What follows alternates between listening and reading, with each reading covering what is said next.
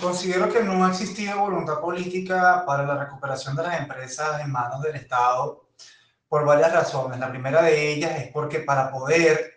eh, comenzar un plan de recuperación, no solamente de las empresas del Estado, sino de la economía del país, tienes que desistir de una política inflacionaria. Si existe inflación, pues la, la inflación destruye precisamente las inversiones, la inflación destruye el poder adquisitivo, genera una distorsión enorme en la economía y eso, al fin y al cabo, pues justamente lo que perjudica son las inversiones y los proyectos de mediano y de largo plazo. Por su parte, también,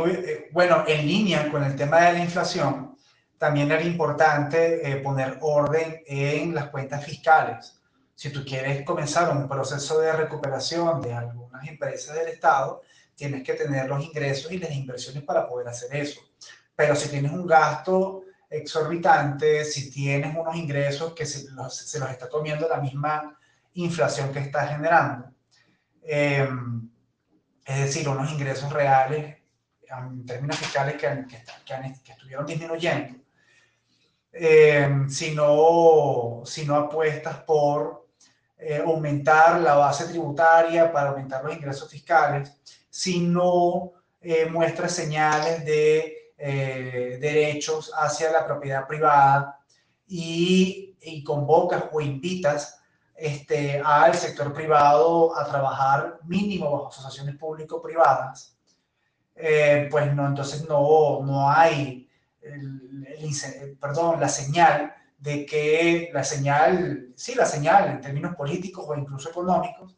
que permita deducir que existe alguna voluntad política para recuperar estas empresas. No existe información pública, ni, ni de la economía nacional, ni siquiera se publica el P I B, como tampoco hay, hay información sobre estas empresas, sobre sus estados financieros, sobre las condiciones a las, en, las cuales, en las cuales se encuentran estas empresas. Así que bajo estas circunstancias, pues no hay indicios suficientes que nos permitan decir,